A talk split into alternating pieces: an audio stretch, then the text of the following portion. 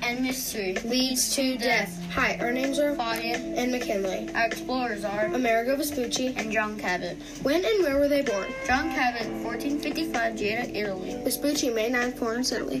Both Amerigo Vespucci and John Cabot were born in Italy, just in different parts. Their families. Vespucci had one wife named Maria and no kids that we know of. John Cabot has one wife called Mieta and three sons. Why did they want to explore? Vespucci wanted to explore for the trades. John wanted to do the trades. Both Vespucci and John wanted to do the trades. Results of exploring. Vespucci thought he was in Asia, but he was probably in the south or north of America. John, his final days remained mystery. Importance John claimed North America from England. Vespucci was following Columbus's footsteps and was in North and South America and not Asia. Facts. John was a telenavigator and explorer. Vespucci's dad was a notary. John traveled by sea. Vespucci was 57 when he died, one month away from his 58th birthday. travel routes.